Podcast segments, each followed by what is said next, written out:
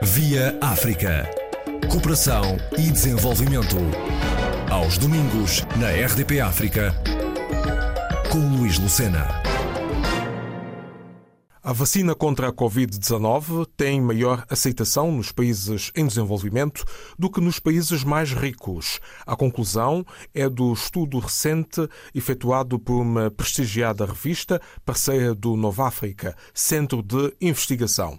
Matia Fráquia, por que esta conclusão? Esse estudo encontra um nível de aceitação de novas vacinas contra o Covid-19 significativamente mais alto nos países de baixo e médio rendimento, que podem ser chamados também países em desenvolvimento, eh, em comparação com os Estados Unidos e a Rússia. É importante notar que os dados foram recolhidos numa altura quando a primeira vacina, que foi a vacina da Pfizer-BioNTech, ainda não tinha sido aprovada. Por isso, toda a informação que foi levantada foi uh, através de perguntas que uh, faziam referência a uma possível vacina futura. Nesse sentido, na altura, nenhum dos países ainda tinha acesso a essas vacinas.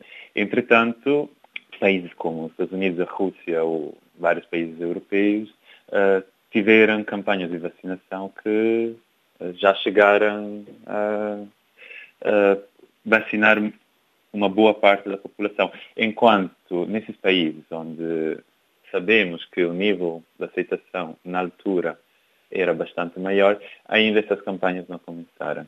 Então, a primeira lição aprendida é que, nessa altura, talvez valia a pena começar a considerar como um próximo passo importante aumentar uh, o acesso às vacinas países, porque, entre várias razões, eh, também vai reduzir eh, o risco que uma atraso na vacinação em qualquer país à volta do mundo possa resultar no aparecimento e propagação de novas variantes que podem superar a imunidade conferida pelas vacinas, mesmo uh, dentro da população já vacinada. Agora, as razões dessa diferença que é significativa. Estamos a falar de uma média de 80% na amostra dos países de, em áreas uh, da África Subsaariana, América do Sul e Ásia, todos os países considerados em desenvolvimento, comparados com a Rússia e os Estados Unidos, a diferença é grande, 80% de média nos países de desenvolvimento, 65 nos Estados Unidos, 30 na Rússia.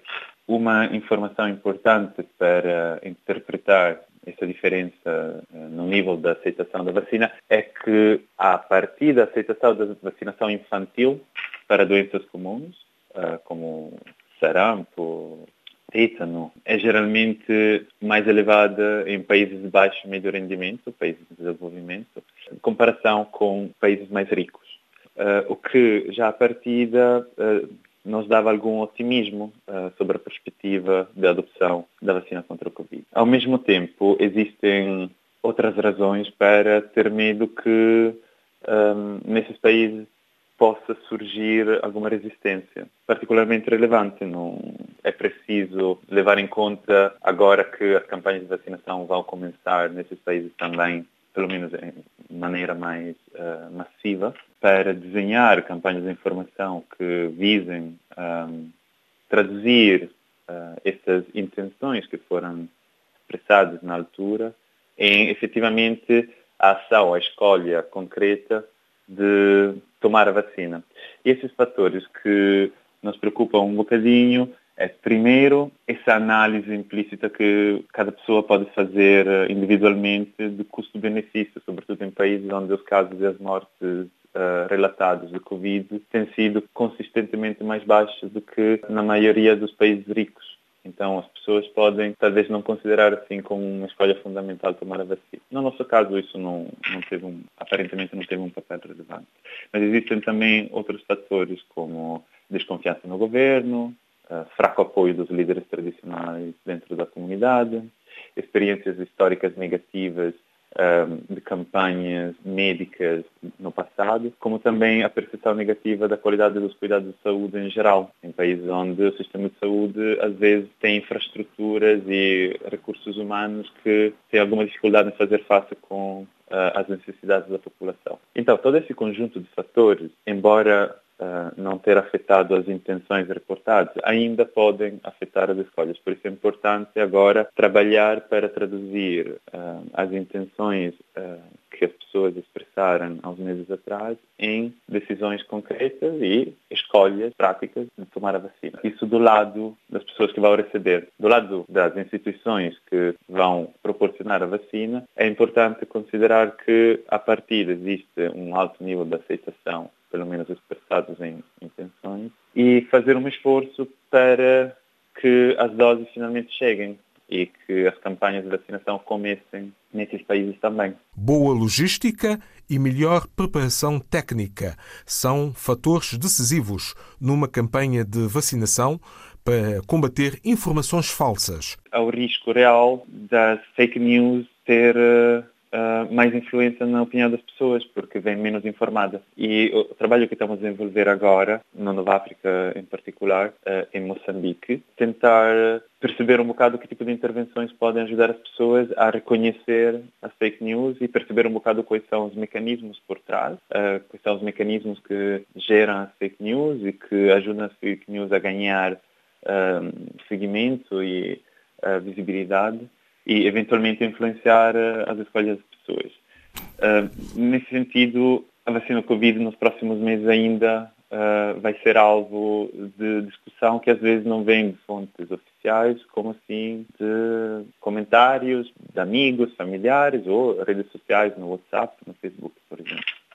A procura foi o foco do estudo do Centro Nova África, quando decidiu conhecer aspectos comportamentais do indivíduo em vários países em desenvolvimento, face à aceitação da vacina contra a Covid-19. O nosso estudo focou-se só na parte da procura, ou seja, o que é que a população pensa sobre a vacina, qual é o nível de aceitação da vacina. Agora, para além de garantir que as pessoas queiram tomar a vacina, por isso essa passagem delicada entre intenções e uh, escolhas concretas, existe o outro lado também, que é esse acesso a nível internacional às vacinas e ao nível local, a logística, que em muitos países vai ser particularmente desafiante porque uh, as infraestruturas apresentam mais complicações do que uh, na maioria dos países europeus.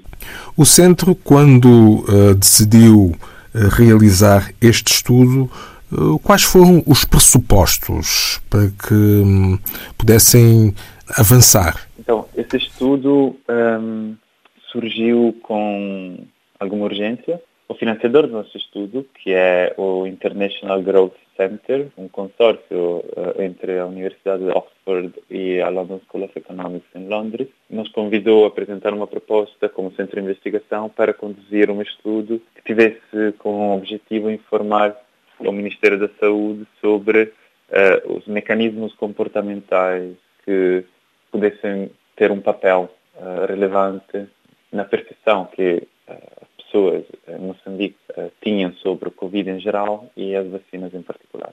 E nessa altura também que fomos convidados a participar nesse estudo internacional eh, com a evidência que recolhemos em Moçambique. Dada a altura complicada, o financiador fez questão de pedir a todas as equipas que estivessem a trabalhar em geral, no terreno em particular sobre Covid, de recolher todos os dados por inquérito telefónico. Por isso tivemos duas equipas, uma equipa Maputo e outra equipa em Pemba, em Cabo Delgado, contactar por telefonema uh, respondentes a projetos que a Nova África já tinha desenvolvido naquelas áreas. A Nova África trabalha em Moçambique há muitos anos e já desenvolveu vários projetos. Então, o que fizemos foi uh, voltar a contactar uh, os participantes nesses projetos anteriores, assim que também tínhamos algumas informações demográficas para interpretar um bocado as respostas, porque durante o inquérito telefónico o tempo é pouco, a comunicação às vezes eh, não permite eh, implementar um inquérito muito uh, extenso. Tivemos a recolher dados a partir de outubro de 2020 até uh, março de 2021. Por isso conseguimos, durante o nosso inquérito de linha de base, apanhar aquela um, primeira reação às notícias que saíam sobre uh, o processo de aprovação das vacinas, que é os dados com os quais uh, contribuímos a esse estudo internacional, que foi tudo antes da primeira aprovação oficial da vacina da Pfizer-BioNTech. E num inquérito de seguimento, entre fevereiro e março de 2021, aí já tivemos a entrar mais uh, nos mecanismos um, do, da aceitabilidade das vacinas e da percepção que as pessoas tinham sobre a vacina, porque já havia mais informação e também em Moçambique o Ministério da Saúde está a fazer uh, um grande esforço para fazer com que a informação, informação fidedigna, informação verificada e precisa, detalhada, chegasse às pessoas.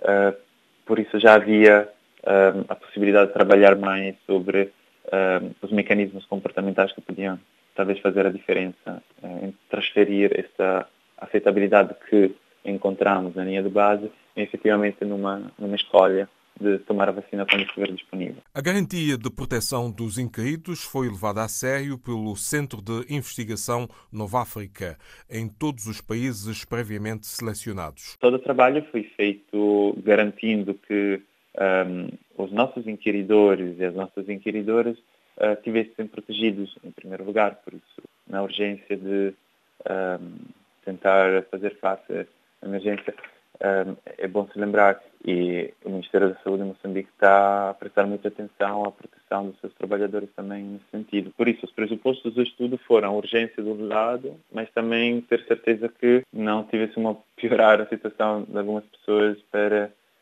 um, trabalhar com mais pressa. Por isso foi feito tudo por inquérito telefónico e um, todos os estudos que fazem parte dessa publicação internacional que saiu uh, em Nature Medicine foram todos recolhidos dessa forma, todos por telefone. Dos países africanos da língua portuguesa, só Moçambique é que foi alvo de estudo, é que contribuiu para este estudo?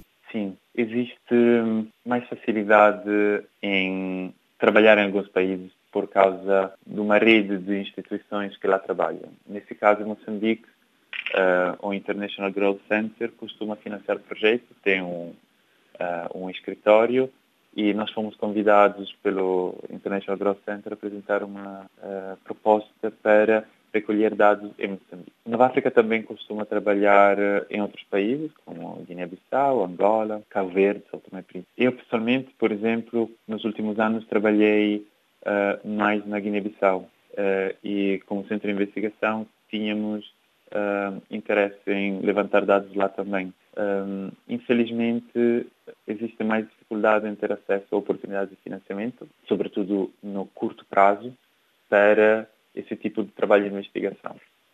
Uh, enquanto em Moçambique foi uh, um convite que nós recebemos. Uh, por isso, Nova África tinha todo o interesse em conduzir esse tipo de estudo também em outros países. Foi em Moçambique porque houve, com alguma rapidez, uma coordenação entre financiador e centro de investigação e assim foi possível implementar rapidamente o estudo. Anglófonos, eh, francófonos, onde o estudo também foi realizado? Claro. Eh, em África subsaariana foram levantados dados em Burkina Faso, Moçambique, Nigéria, Ruanda, Serra Leoa e Uganda. Serra Leoa e Uganda tiveram duas amostras, ou seja, dois estudos para cada um desses países que contribuiu ao estudo internacional na América do Sul, na Colômbia, eh, na Ásia foi na Índia, Nepal e Paquistão. Também no Paquistão houve dois estudos a contribuir um, para esse estudo uh, internacional. O total desses países um, contribuiu com